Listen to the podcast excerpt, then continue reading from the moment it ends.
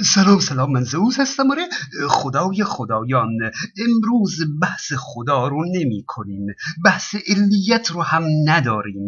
اینکه آیا موجود ازلی نیازمند علت هست یا نیست، یا پدیده علت میخواد یا نمیخواد، به اینها کاری نداریم. امروز فقط مختص ازل هست. میخواییم تعریف ازل رو بیان کنیم و ببینیم که آیا طبق اون تعریف ماده ازلی هست یا نیست. همین، خیلی ساده. ازل کلمه‌ای است که در فلسفه تعریف شده و نه در علم. طبق تعریف ازل به معنای بی آغاز هست، چیزی که سابقه عدم نداره. پس چیزی که ازلی نیست یعنی لحظه آغازی داشته و پیش از اون لحظه عدم بوده، وجود نداشته و در اون لحظه پدید آمده. فلاسفه ازلی نبودن رو معادل پدیده بودن میدونند، یعنی ازلی و پدیده ضد همدیگه هستند. خب در اینجا ذکر لحظه آغاز مفهوم زمان رو هم وارد بحث میکنه. پدیده در چارچوب زمان تعریف داره، زمانی نبوده و زمانی پدید آمده و خارج از زمان پدیده معنا نداره. به همون نسبت هم برای خارج از زمان ازلی معنا نداره، یعنی لفظ ازلی هم در چارچوب زمان تعریف داره. برای موجود ازلی هرچه در زمان به عقب بریم نقطه آغازی نمیابیم. پس موجودات خارج از زمان نه پدیده هستند و نه ازلی. اما از اونجا که دعوای لفظی هم نداریم، ممکنه یکی پیدا بشه و بگه که من آنچه که خارج از زمان هست رو هم ازلی مینامم، چون پدیده نیست دیگه. باشه، اشکالی نداره. پس تعریف ازلی دو قسمتی میشه. برای آنچه که در چارچوب زمان باشه تعریف ازلی بی آغاز هست، برای آنچه که در خارج از زمان باشه همه چیز ازلی است. هر آنچه خارج از زمان هست ازلی است و پدیده نیست. قبوله؟ خب حالا بحث خود زمان چی؟ در یک نگاه ساده میبینیم که خود زمان نمیتونه در چارچوب زمان باشه. بگیم مثلا در یک زمانی زمان نبوده و بعد در زمانی زمان به وجود اومده، خیلی لوسه. انگار زمان رو مثل یک شیء در نظر گرفته این که در زمان قرار داره. خب زمان شیئی زمانمند نیست.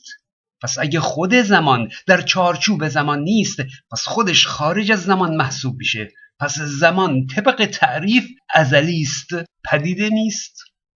خارج از بحث نسبی بودن زمان که انیشتن گفته و به اون برمیگردیم، انیشتن مفهوم زمان که در ذهن مردم بود رو تغییر داد. گفت زمان بعد چهارم ماده است.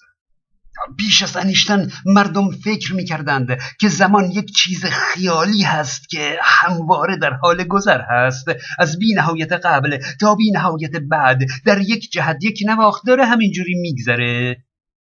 ما اینجا بحث علمی نداریم، پس هر دو مفهوم زمان رو جداگانه بررسی می‌کنیم، هم زمان علمی رو که انیشتن گفته و هم زمان خیالی رو که گذشتگان می‌پنداشتند.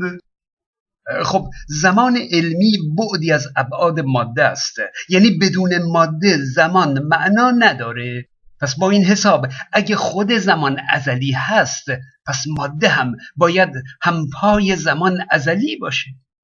اگه زمان در خارج از چارچوب زمان هست، پس ماده هم در خارج از چارچوب زمان هست دیگه، چون زمان جزئی از ماده است. دقت کنید، کل ماده خارج از چارچوب زمان میشه. بگذارید مثالی بزنم. کره زمین رو و آنچه روی زمین هست رو تصور کنید و سیارات و ستاره های دیگر رو نادیده بگیرید، فقط سیاره زمین باشه به فرض. خب زمین جاذبه داره، هرچه در زمین هست تحت تأثیر جاذبه زمین هست، ولی کل زمین تحت جاذبه نیست، بلکه در فضا معلق هست، چون جاذبه جزئی از زمین هست. این یک مثال بود. با چنین تعبیری کل ماده تحت زمان نیست، در خارج از چارچوب زمان هست. زمان جزئی از ماده است. با این حساب طبق تعریف ماده هم ازلی است، در زمان پدید نیامده. اما بریم به سراغ مفهوم قدیمی زمان، زمان خیالی. در این مفهوم زمان وابسته به ماده نیست، و همواره بوده و هست و خواهد بود. خب فلاسفه خداباور بر این ادعا هستند که ماده زمانی نبوده و زمانی پدید اومده. بسیار عالی. اما این ادعا رو باید اثبات کنند، نشون بدن که ماده پدیده است. اونها در گذشته یک جور نشون میدادن و امروز جور دیگه ای نشون میدن. امروز برای اثبات این ادعا به علم متوسل میشند. میگن که دانشمندان اثبات کردند که جهان آغازی داشته و از بی‌نهایت قبل نبوده. 1000 تا رفرنس علمی میارن که بگن جهان آغازی داشته. پلانک و هابل رو از گور بیرون میارن و تاریخچه علم رو زیر و رو میکنند تا اثبات کنند که علم گفته جهان آغازی داشته. اما در واقع دارن زیرکانه تقلب میکنند. این که دانشمندا گفتن جهان آغازی داشته منظورشون این جهان هست، نه ماده. یعنی آیا ممکنه قبل از این جهان جهانهای مادی دیگری هم وجود داشته باشند؟ بله، چرا که نه. این جهان از 14 میلیارد سال پیش آغاز شده. بحث علم در مورد این جهان هست، اما بحث ما در مورد ماده است. بگذاریم از این که اصلا در علم زمان علمی رو در نظر میگیرند و نه این زمان خیالی رو. به هر حال بحث علمی کمکی به این فلاسفه نمیکنه که بگیم در یک زمانی ماده نبوده و بعداً ماده پدید اومده. خیر، این ادعا اثبات میخواد. اما در گذشته که بحث علمی آغاز این جهان هنوز مطرح نبود، فلاسفه خداباور این گونه ادعاشون رو اثبات می‌کردند. می‌گفتند ماده تغییر می‌کنه، پس ماده پدیده است. چرا؟ میگن بدیهیه که چیزی که تغییر می‌کنه زمانی نبوده و زمانی پدید اومده. همینجوری الکی میگن بدیهیه. خیر، اصلاً هم بدیهی نیست. در سایت پاسخگویی به سوالات دینی اومده که فلاسفه مسلمان برخلاف متکلمان بر این باورند که عالم به لحاظ زمان حادث نیست و قدیم است. متکلمان و فیلسوفان روش بحثشون با هم دیگه فرق داره، کار ندارم. این سایت میگه متکلمان مسلمان میگن ماده ازلی نیست، بر اساس همون تفکر قدیم که چون حرکت داره تغییر داره پس ازلی نیست. ولی فلاسفه اسلامی میگن ماده ازلی هست. اما بعد فلاسفه مسلمان میان موضوع رو میپیچونند، میگن علاوه بر اون پدیده که در مقابل ازلی هست ما یک پدیده دیگر رو هم تعریف میکنیم. یعنی اون پدیده اول رو پدیده یا حدوث زمانی مینامند و در کنار اون یک پدیده رتبه‌ای هم تعریف میکنند. میگن درسته که ماده ازلی هست و پدیده نیست، ولی در مرتبه پدیده است. یعنی اینجوری ماده هم ازلی است و هم پدیده. او به این پیچوندن‌های بی‌پایه و اساس خواهیم پرداخت. حالا خودمون بیاییم در این زمان خیالی ببینیم که اگه هیچ جهانی قبل از این جهان نبوده باشه، به فرض چه چیزی میتونه بوده باشه؟ قاعدتاً وقتی جهان مادی نبوده پس هیچی بوده دیگه. هیچی یعنی هیچ کوانتومی، یعنی هیچ ماده ای نبوده و هیچ انرژی هم نبوده، اما اعوجاج انرژی بوده. یعنی بر اون هیچ اصل عدم قطعیت حاکم بوده. یعنی برای تک به تک نقاط اون هیچ نمیتونیم بگیم که انرژی صفره. ما در کل هیچ انرژی صفر هست. هیچ کوانتومی ساده ترین چیزی هست که مشاهده شده، علمی است. ساده تر از هیچ کوانتومی دیگه ممکن نیست، مشاهده نشده.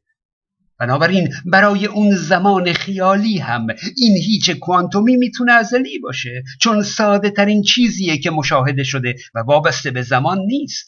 معنیش اینه که در هر نقطه از فضا زمان یک انرژی داریم. انرژی ها رو جمع نمیزنیم. انرژی که وجود داره در هر نقطه وجود داره. این ذرات و ضد ذرات همیشه وجود دارن، ولی مجموع انرژی اینها، انرژی ذرات مثبت، انرژی ضد ذرات منفیه، در نتیجه مجموع انرژی اینها صفره. مجموع انرژیشون صفره، ولی به هر حال همچنان مثبت منفی وجود داره.